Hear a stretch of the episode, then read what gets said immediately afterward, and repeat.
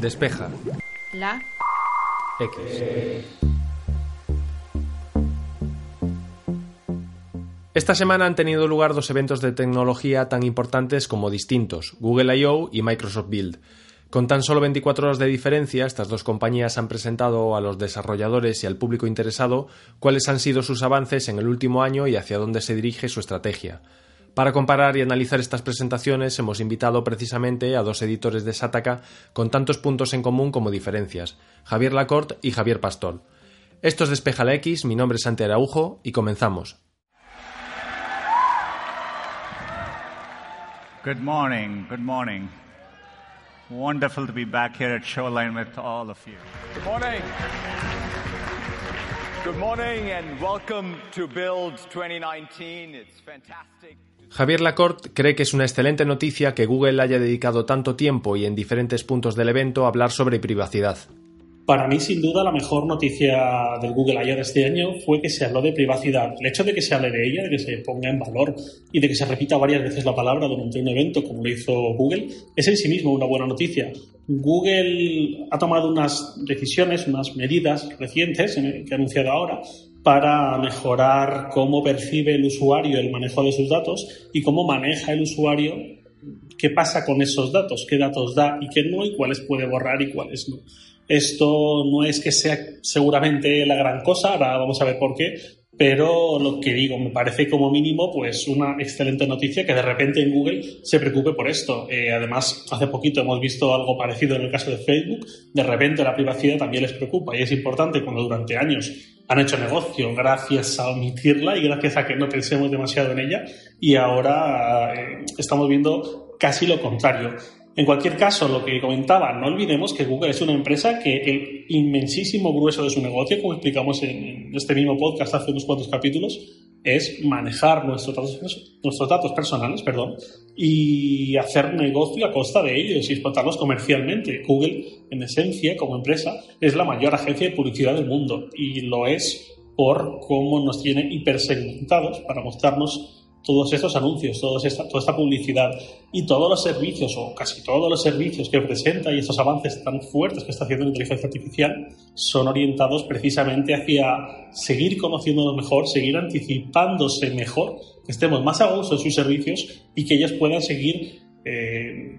sacando provecho a toda la información nuestra, de nuestros patrones de consumo, de conducta, de comunicaciones, etcétera, eh, que saca gracias a todos esos servicios, empezando por Android y siguiendo por Google Maps. Hablando de Google Maps, Google también presentó una novedad de Google Maps en este sentido, que fue el modo incógnito, igual que tenemos el modo incógnito de Chrome desde hace un montón de tiempo, ahora también tendríamos un modo incógnito en Google Maps. Esto es un poco volver a lo mismo que estoy comentando ¿Es realmente incógnito? Bueno, sí y no. Es incógnito, pues exactamente igual que el modo incógnito de Chrome, en el sentido de que esa actividad ya no estará registrada a nuestro usuario, ya no aparecerá en nuestro rastro de actividad ni en el historial, pero no por ello significa que, Google deje de saber que somos nosotros quienes estamos haciendo esa búsqueda. Eh, creo que también lo hemos comentado en, en algún podcast. Google, como tantas otras empresas, gracias a las cookies, gracias a la huella digital, gracias a toda la información que enviamos desde nuestro terminal, sabe mucho más de lo que quizás el usuario promedio puede esperarse.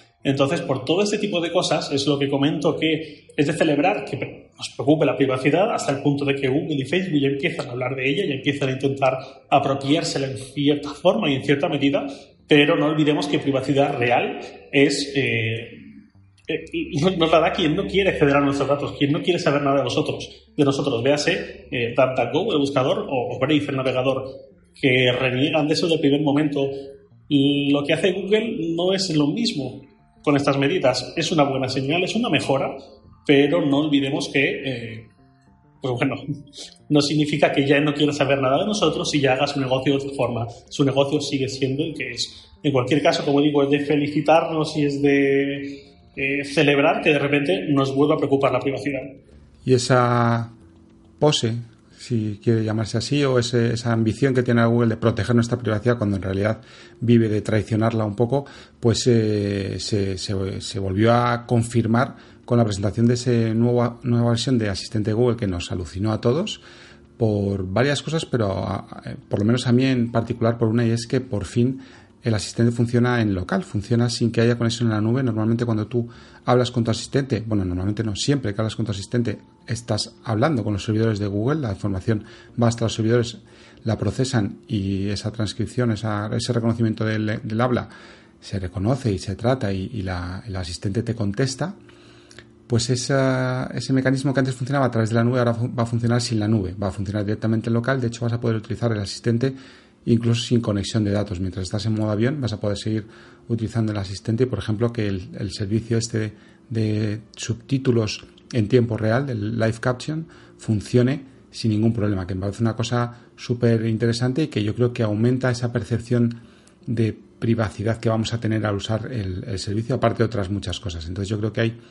una apuesta súper interesante de Google por efectivamente por lograr que no haya tanto trasiego de datos entre nosotros y sus servidores y ahí pues eso a mí me parece que moló en, esa conferencia de Google I.O. Y luego hay otro, otro interesante, esa, esa forma de actuar de Pichai en, el ámbito de la privacidad que, de repente es como eh, que para ellos lo más importante es la privacidad yo esto lo veo con, desde la distancia y seguro que mi compañero Javi Lacor también lo vemos con, ironía porque efectivamente Google vive de los datos. Y lo más curioso es que hoy publicaba eh, Sandar Pichai una editorial, un, texto en The New York Times, en el célebre periódico estadounidense, defendiendo la privacidad y atacando un poco a Apple sin decir que era Apple y decía, eh, es que la privacidad no puede ser solo para productos de lujo, para productos de alta gama, como diciendo, es que para, para, poder disfrutar de la privacidad que te ofrece Apple tienes que pagar un pastizal, tienes que pagar un pastizal por sus servicios, tienes que pagar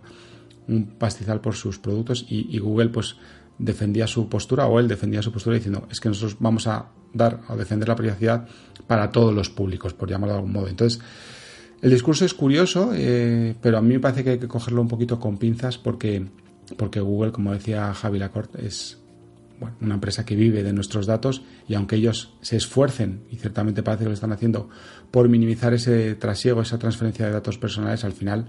pues eh, esa transferencia está ahí. Javier Pastor repasa algunas de las novedades más importantes que trae consigo Android Q, un sistema operativo con mucha actualización pensando en el futuro. Y por supuesto, una de las partes centrales de la conferencia de Google I.O. fue la dedicada a su plataforma móvil, Android Q, la décima versión de este sistema operativo, de esta plataforma, que vino sobre todo, empezó eh, destacando la conversación sobre este sistema operativo por el soporte de, tendencias que, bueno, que empiezan a, a, funcionar, pero que serán sobre todo tendencias de futuro. Una, las pantallas plegables y dos, el soporte de la tecnología de conectividad 5G. Ambas eh, parece que Android Q está preparada para, aceptar esos dispositivos, entonces en cuanto haya dispositivos con esas tecnologías, bueno, pues eh, estará preparado para adaptarse a ellas. A partir de ahí, eh, novedades importantes en Android Q o novedades destacadas, porque hay más cosas. Por supuesto, el modo oscuro, esa nueva interfaz que aprovecha sobre todo el, modo de contraste para los que tienen pantalla OLED, pues parece que va a ser interesante, pero bueno, que al final es una característica muy demandada de diseño que va, va a poderse activar y que cualquiera que, prefiera el modo oscuro, no solo para utilizarlo de noche, sino para utilizarlo a cualquier hora del día, pues va a poder hacerlo. Hablaron también de todas las, tecnologías de inteligencia artificial que han mejorado en, Google Assistant eh, y que permiten que funcione mucho más rápido. Hablaron de cómo ahora que funciona en local, pues la interacción es mucho más rápida, el tiempo de respuesta, esas búsquedas por contexto que te permiten ir enlazando preguntas y respuestas y no tener que referirte a la anterior pregunta para seguir preguntando de algo. Por ejemplo, ¿qué tiempo hace hoy y mañana? Pues esas dos preguntas están relacionadas. Eh, el asistente sabe que estás hablando del tiempo. Tecnologías de asistencia muy interesantes como Live Captions que permite que te salgan subtítulos en tiempo real en pantalla, que están muy chulas. Había también un enfoque claro a la privacidad del que hablaba Javier Lacorte, hablábamos también. Hay nuevas preferencias, muchas dedicadas al tema de la, de la ubicación, de la, de la privacidad de, de la localización, que es un tema muy discutido. Y también había novedades interesantes en, la parte de las actualizaciones, eh, que Android pues siempre se ha hablado mucho de su fragmentación y para intentar suavizar un poco el tema, pues va a haber más componentes que se actualizan de forma por, por OTAs, por actualizaciones eh, en el aire o por la operadora, que te van a, que te van a llegar eh, automáticamente de forma transparente de cosas importantes, de módulos importantes que no están directamente o que se han separado de la, de la parte central de la plataforma para que no tengas que esperar a recibir esas mejoras como parte de una gran actualización de Android. Entonces, pues va a haber actualizaciones un poco más frecuentes que no vas a, notar, pero que van a mejorar el comportamiento del dispositivo y que es bueno que se separen un poco de esas grandes actualizaciones que, era difícil que llegaran a todos los dispositivos. También va a haber mejoras en, temas del bienestar digital que sacaron a la luz el año pasado. Va a haber un nuevo Focus Mode, un modo de, para, para centrarte, que permitirá que es una especie de modo no molestar y que va a permitir eh, un poco más de granularidad en el sentido de que vas a controlar qué aplicaciones quieres que no te, que no te molesten. Es una cosa que puede ser útil para ciertos escenarios. Y también una cosa que yo creo que es interesante, que por fin los controles parentales con Family Link van a llegar integrados en Android Q, no van a estar separados. Los podías instalar como una aplicación separada, pero ahora se, se van a integrar. Y, poco más eh, de lo que dijeron, porque tuvieron que hablar de muchas cosas, pero sí dijeron que Android Q, la tercera beta, está disponible para 21 dispositivos de 12 fabricantes, entre ellos los Pixel, por supuesto, y que, bueno, que no se sabe cuándo llegará exactamente, se supone que en otoño, y veremos, eh, bueno, qué tiene que dar de sí Android Q y cómo de rápido llega a todos los dispositivos de los distintos fabricantes, que eso suele ser harina de otro costal. Como decíamos, Google hizo mucho hincapié en la privacidad, algo que tiene bastante lógica cuando presentas tecnología específica para el hogar. Nest, a partir de ahora, va a ser la marca que unifique todos los productos de Google pensados para el entorno del hogar. Y esto me hace pensar que hay un motivo semántico que tiene que ver con lo que comentábamos antes de la privacidad. Eh,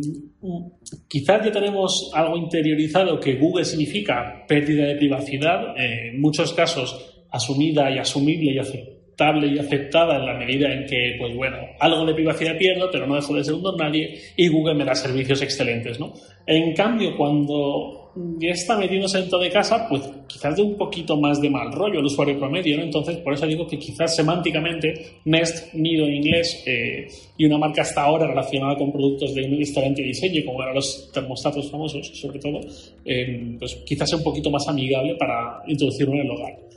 ¿En dónde veo yo, entre comillas, el fallo? No, no, no, digo fallo, no voy a decir yo aquí, desde este humilde podcast, lo que Google está haciendo bien o está haciendo mal, así,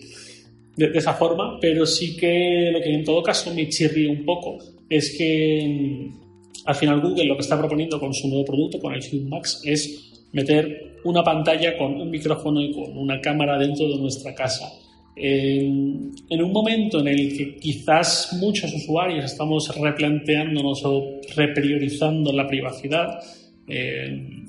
no sé si es exactamente lo más acertado, pese a que sea tendencia en muchos otros fabricantes, empezando por Amazon, que lo está haciendo también con sus dispositivos con Alexa. ¿no? El, el tema es que mm,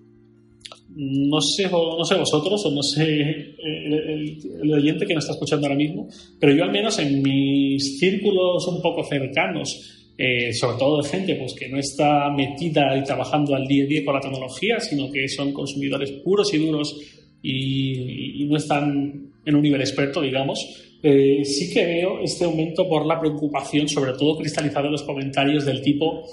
pues el otro día le dije a mi marido que necesitábamos un exprimidor nuevo y no busqué nada y no le puse ningún mensaje ni nada y de repente me sale un anuncio en Instagram. Este tipo de comentarios que cada vez yo veo más a menudo, los veo siempre como con mucho rechazo de fondo. Quizás no la gente no está quemando sus móviles y volviendo el teléfono fijo, pero sí que eh, veo rechazo y veo hasta cierto punto algo de preocupación o eh, empiezan a ver que las empresas que hacen negocio mostrándoles publicidad, pues quizás no son tan amigables como hasta hace poco pensaban que eran, ¿no? Entonces, ¿por qué digo esto? Porque de repente Google, que está teniendo que usar la palabra privacidad, insisto, a su manera, eh, para defenderse un poco de ciertos temores, de repente está proponiendo meterse hasta nuestra cocina, literalmente con un micrófono y una cámara. No sé esto hasta qué punto le puede salir bien. No digo que le deba salir mal o que sea justo que salga mal, pero sí que, bueno, en pleno 2019 y con lo que hemos visto que ha pasado en los últimos años, pues me hace pensar que quizás tenga que terminar de preparar su discurso para convencer a muchas personas, no sé cuántas, quizás hay muchos que están convencidos de que es buena idea tener dispositivos así en casa micrófonos y cámaras eh, las 24 horas, eh, que al final en cuanto nos acostumbramos mínimamente a que estén, pues ya no tenemos filtros, ya podemos pasar desnudos por el de la ducha por enfrente de ellos sin, plantearnos si esa imagen va a acabar en algún sitio indebido o si alguien ha podido conectarse. Pero bueno, al final eh, eso también hay que relativizarlo porque no dejamos de estar todo el día usando ordenadores y móviles y tablets y smart TVs que algunas también tienen eh, cámaras o, desde luego que cualquiera ya tiene micrófonos. Pero eh, pues bueno, quizás en dos, tres años terminemos de acostumbrarnos y estamos a la idea de que estos dispositivos también forman parte de nuestro hogar de momento, los casos en los que nunca ha sido así, pues habrá que ver qué tipo de recepción tienen y sobre todo por qué motivos no los compramos cuando nos puedan interesar y si este tema de privacidad tiene que ver. Javier Pastor cree que Google ha acertado lanzando los dos modelos del Pixel 3A, ya que son smartphones que cuentan con muy buenas cámaras y buenas especificaciones a un precio contenido. Google no es desde luego una empresa dedicada o centrada en el hardware, pero sigue apostando por el hardware, aunque sus dispositivos tienen una, una distribución limitada. Parece que es difícil encontrarlos. La, no sé, siempre parece como que, que se venden menos de los que podrían venderse si se aprovechara su inercia y su, y su potencia. Y en este Google I.O. han aprovechado para lanzar dos dispositivos que eran muy esperados, que eran las versiones económicas o asequibles de sus exitosos Pixel 3 y Pixel 3 XL. Son los Pixel 3A y Pixel 3A XL. La nomenclatura es horrible pero los productos son, eh, yo creo que son un acierto. Yo creo que, las críticas de, todos los que los medios que hemos podido tenerlos en las manos, en Shataka tenemos un análisis del modelo XL, pues son muy favorables y eso a pesar de que son eh, productos que, en especificaciones, por lo que cuestan, quizás no ganarían la batalla casi nadie, sobre todo cuando los terminales chinos pues en especificaciones son y en precio, precio especificaciones, digamos, la relación es insuperable. Pero lo que es insuperable en el Pixel 3a y el Pixel 3a XL es que tienes la cámara de los Pixel 3 y Pixel 3 XL, que son, según muchos medios, muchos analistas y muchos usuarios, las mejores del mercado en fotografía móvil, las tienes en un dispositivo de 400 o 480 euros según la versión que elijas. Y yo creo que esa es la apuesta de, Google, de, poder ofrecer esa, esa fotografía premium a, precios que no son premium o que no son de dispositivo premium. Todo lo demás parece quedarse en un segundo plano y, yo creo que, Google pues ha hecho sacrificios y hay cosas que, son interesantes y que no están, pues la resistencia al agua o un procesador más potente, por ejemplo, pero que o, que o que no haya metal o cristal y el material sea plástico, que, de repente es, es, mal material, pero eso si permite abaratar un dispositivo como, como un Pixel con su cámara y no tener concesiones en ese apartado y que saques las mismas fotos que con un dispositivo que costó 800, 900 dólares cuando salió, pues me parece súper acertado. Entonces, aquí lo, interesante va a ser qué va a pasar con un móvil que, decimos tanto los analistas, que la fotografía es súper importante para mucha gente en móviles, pues ahora que se acerca esa fotografía súper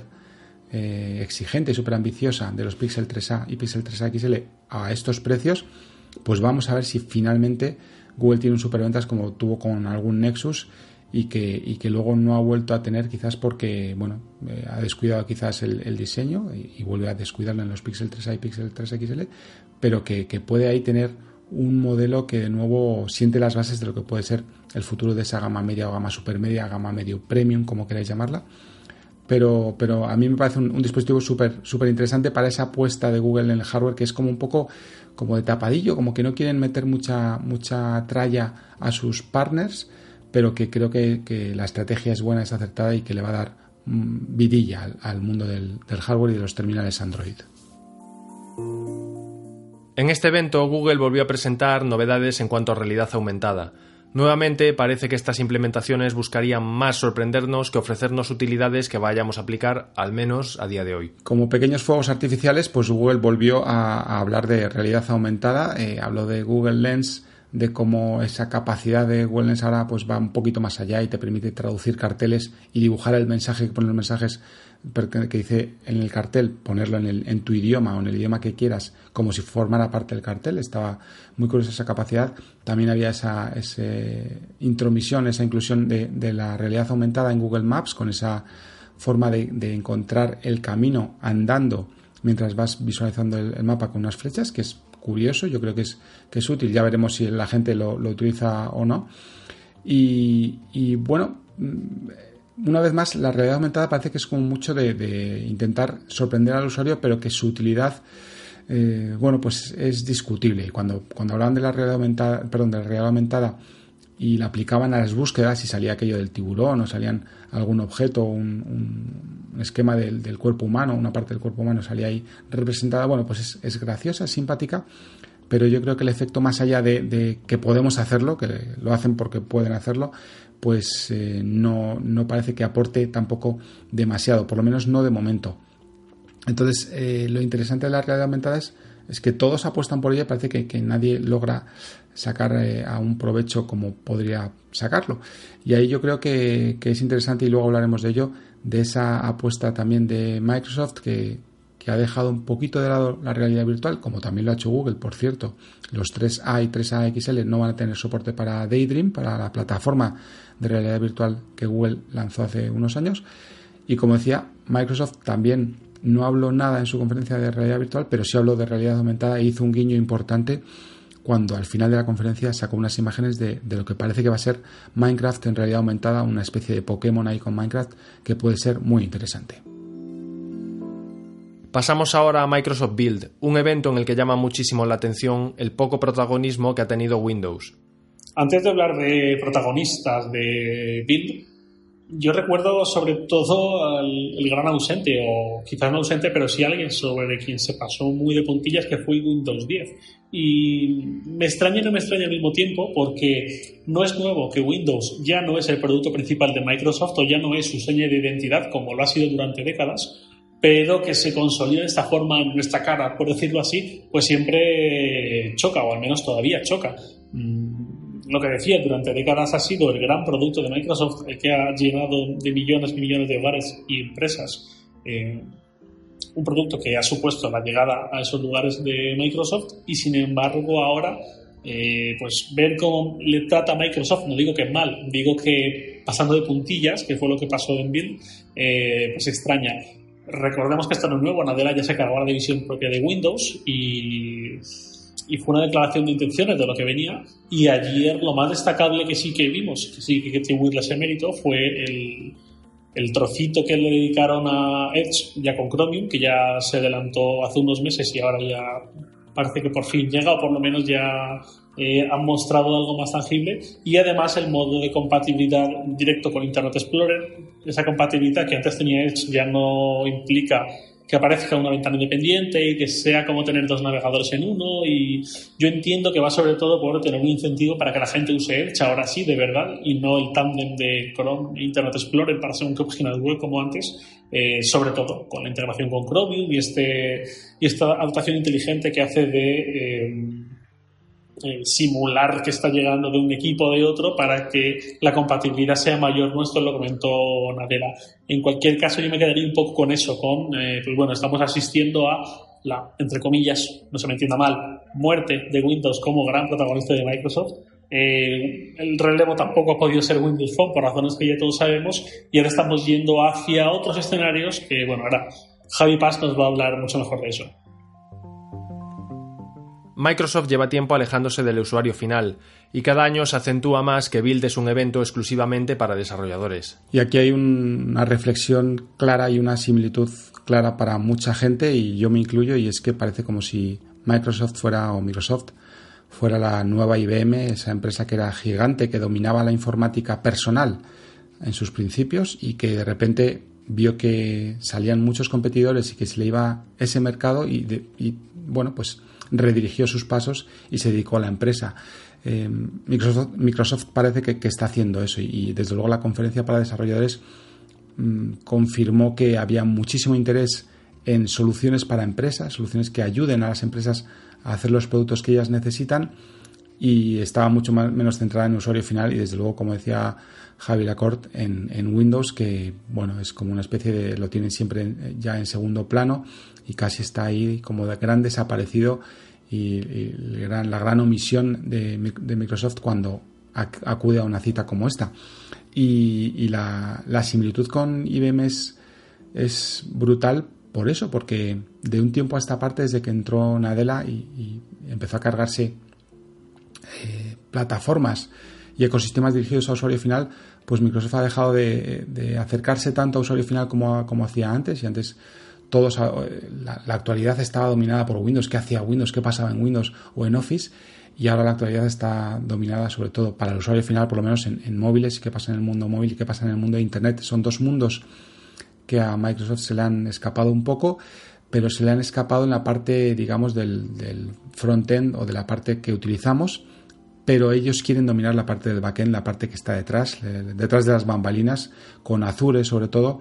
y, con su sistema de inteligencia artificial y ese mensaje de, Intelligent Cloud, de la nube inteligente y de la aplicación de la inteligencia artificial, que de nuevo no es, entre comillas, de nuevo, eh, todo esto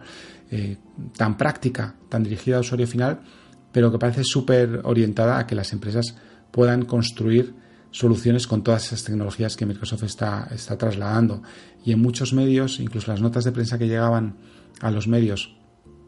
nos informaban, la agencia de Microsoft, las agencias de prensa informaban de las notas destacadas de, lo que iba a ser pues ese Build 2019, esa keynote, y los nombres asustaban, mucho de Azure, mucho de Kubernetes, mucho de Machine Learning, pero aplicado también a Azure, mucho de IoT y de Plug and Play en, IoT y cosas que incluso a los periodistas nos suenan un poco a chino y que no son entretenidas o divertidas para el usuario final, pero que, son importantes porque a las empresas les ayudan a hacer todos esos servicios que luego sí vamos a disfrutar. Entonces ahí eh, pues vimos un giro y un, o se confirmó ese giro y ese cambio de, Microsoft de una empresa que estaba mucho más presente en la rutina diaria de los usuarios y que se aleja de ese presente y, está cada vez más enfocada a empresas que no está mal y le está yendo fenomenal así, pero que, bueno, que para los que hemos vivido mucho tiempo y muchos años con esa Microsoft de Windows y de Office, pues es un poco extraño y un poco curioso, ¿no?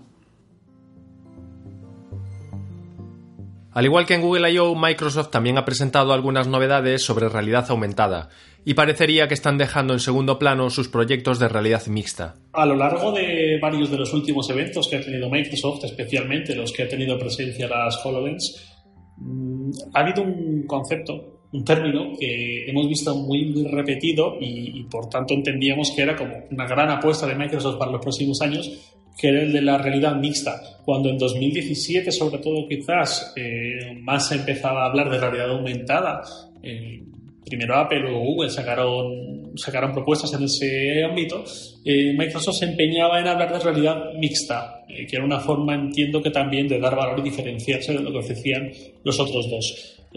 parece que ayer era la gran promesa y hoy pues también ha sido algo obviada, o al menos tampoco ha habido novedades de renumbrón, o no se ha contado demasiado eh, de proyectos con este con este término como tal, ¿no? Ahora parece que de nuevo empiezan a apostar más por la realidad aumentada, que al final era de lo que parecían querer escapar o como mínimo desmarcarse un poquito hace un año, un año y medio, dos años y de hecho el guiño final fue Minecraft con realidad aumentada que veremos en qué queda pero eh, nuevamente me hace pensar que va a pasar un poco con todo lo que hemos comentado de Microsoft en el que HoloLens pues ya sabíamos que era un proyecto muy ambicioso pero nada orientado al consumidor final más orientado a empresas a instituciones educativas y demás eh, pero bueno es otra cosa que a mí me chocó o, como mínimo me llamó la atención que es este aparente, a falta de ver qué pasa en los próximos meses, vuelta a un cambio de estrategia en ese sentido, en el que ahora de repente otra vez la realidad eh, aumentada vuelve a tener más protagonismo. Entre las novedades que ha presentado Microsoft, Javier Pastor destaca Windows Terminal y el kernel de Linux propio. Aunque hubo, mucha vocación corporativa, se vio mucha vocación corporativa en la, en la build, en la keynote, sí que es verdad que se, hizo guiño a, desarrolladores eh, bueno, tradicionales, digamos, por decirlo de una forma no tan, tan de empresa, sino más orientados a, Windows y ahí hubo novedades llamativas. La primera, la de, Edge con, Chromium, que es al fin y al cabo es un desarrollo basado en, un proyecto open source y que, es muy llamativo y que también llama la atención por, esa, por ese modo IE. Eh, veremos a ver si con ello consigue, como dice la Corte, que la gente deje de utilizar Chrome más Internet Explorer o Firefox más Internet Explorer o Edge más Internet Explorer y utilicen solo Edge. Es una apuesta interesante, pero hubo dos cosas que, llamaron yo creo que la atención a, mucha gente en, el mundo del desarrollo open source y una fue el Windows Terminal, que es una nueva consola que unifica y une a las tres consolas que existían ahora en, Windows. Estaba PowerShell, está CMD y está la consola del Windows Subsystem for Linux, la consola, el bash de cada distribución que es soportada bajo Windows 10 y las quiere unir. Entonces, de, cada pestaña tú vas a poder abrir una consola de, una o de otra y utilizar los comandos y, bueno, pues va a ser bastante potente y cómoda para, para los usuarios. Veremos si realmente es potente o es un poco una unificación un poco ahí de aquella manera. Eso todavía está por ver. Es interesante que este desarrollo es, open source también. Va a estar, está el código en GitHub, ya se puede eh, hacer un fork, ya puedes compilarlo si te atreves. En fin, es, es, una cosa interesante.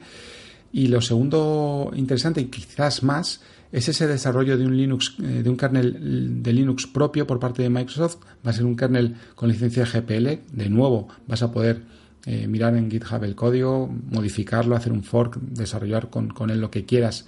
y luego publicar tus modificaciones. Y, esto lo han hecho por, un motivo clave y es que aunque el comportamiento de las instrucciones Linux en, Windows 10 era bastante bueno, era notable, con este nuevo kernel van a lograr una mayor velocidad en, por ejemplo, en, soporte de, sistemas de ficheros nativos que, bueno, que van a funcionar de forma rápida. Y hay otro apartado importante que es Docker, el soporte de Docker, de esa tecnología de contenedores súper popular en el mundo open source, en el mundo Linux y que se va a utilizar eh, a tope gracias a esto en Windows 10 con esos con esas nuevas eh, bueno ese nuevo subsistema de Linux que va a ser la versión 2 y que bueno entre otras cosas ofrece ese soporte de Docker entonces hay cosas muy llamativas que, yo creo que van a, que van a traer a, más y más desarrolladores del mundo open source a, esa, a ese Windows 10 que les permite estar trabajar un poco en un entorno híbrido, heterogéneo, pero que lo tiene todo. Y aquí es curioso que, que, Microsoft apenas hizo mención de GitHub, que fue compra estrella hace unos meses, y que bueno, que está ahí un poco como una comunidad que sigue, por suerte, yo creo, su camino independiente y que, es también parte integral de esa estrategia de amor, entre comillas, al open source, que es amor por interés, amor interesado, pero que es muy, muy buena noticia para desarrolladores open source que quieran trabajar en, en ecosistema Windows. Como hemos podido comprobar, fueron dos eventos totalmente distintos. Por un lado, la presentación de Google estuvo llena de fuegos artificiales y cualquier entusiasta de la tecnología seguramente la habría disfrutado. La Microsoft Build fue totalmente opuesta, con un enfoque más empresarial y un tanto complicada de digerir. Para mí estos dos eventos, un poco en su justa medida, pero han sido quizás la consolidación de dos tendencias como compañías. Me explico. Por un lado está Google, que básicamente vive de explotar nuestros datos, nuestra información personal, patrones de consumo, de comunicaciones y demás, eh, y a cambio nos tiene que dar servicios muy buenos y cada vez mejores para que sigamos teniendo, ¿no? Creo que esa es la realidad. Te puede gustar más una empresa, más otra empresa, un modelo u otro, pero creo que eso es algo que define a Google, sin obviar que, por supuesto, hace servicios tremendos y que gracias a su tremenda apuesta en inteligencia artificial está sacando todo lo que está sacando, ¿no? Dicho eso, eh,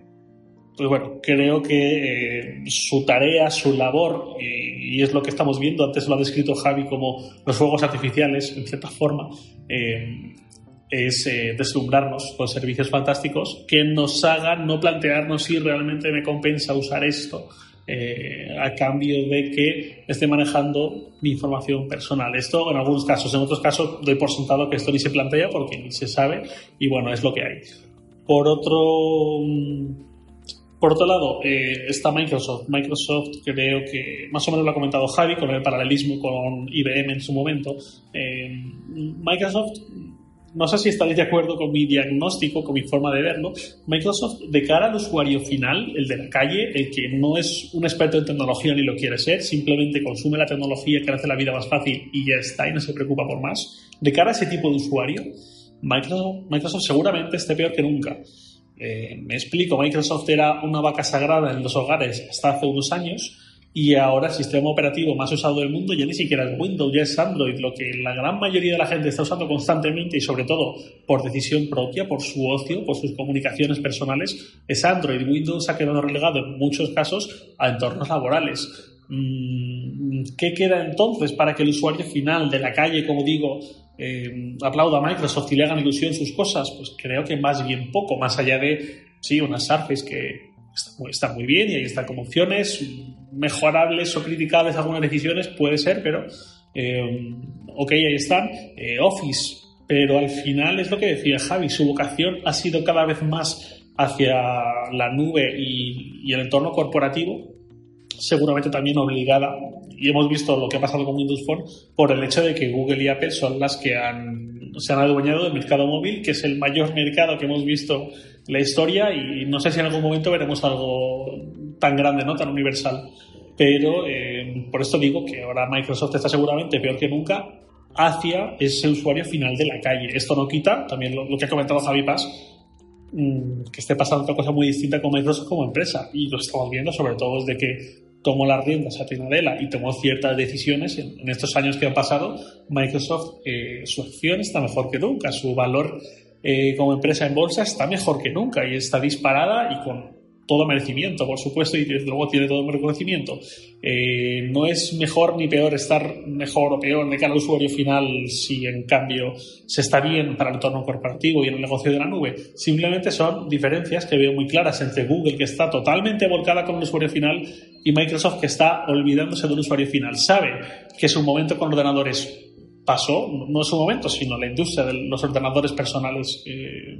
pasó su mejor momento ya, sabe que al tren de los móviles llegó muy tarde y las poquitas cosas que tiene eh, en móviles son sus intentos por hacer que el usuario de Windows no, no acabe harto de Windows porque no le da opciones en el móvil, pero vamos, creo que todos hemos visto lo que ha pasado y ahí es donde veo pues esas dos diferencias súper, súper grandes en estas dos empresas. Eh, cada uno tendrá preferencias, cada uno tendrá gustos, pero bueno, en cualquier caso, pues ahí está la trayectoria de ambas y a ver cómo evolucionan los próximos años y si las mm, preocupaciones mayores sobre privacidad acaban decantando un poco la balanza ¿no? hacia unos otros, pero bueno, creo que ese es un resumen de lo que ha pasado en los últimos tiempos con ambas empresas.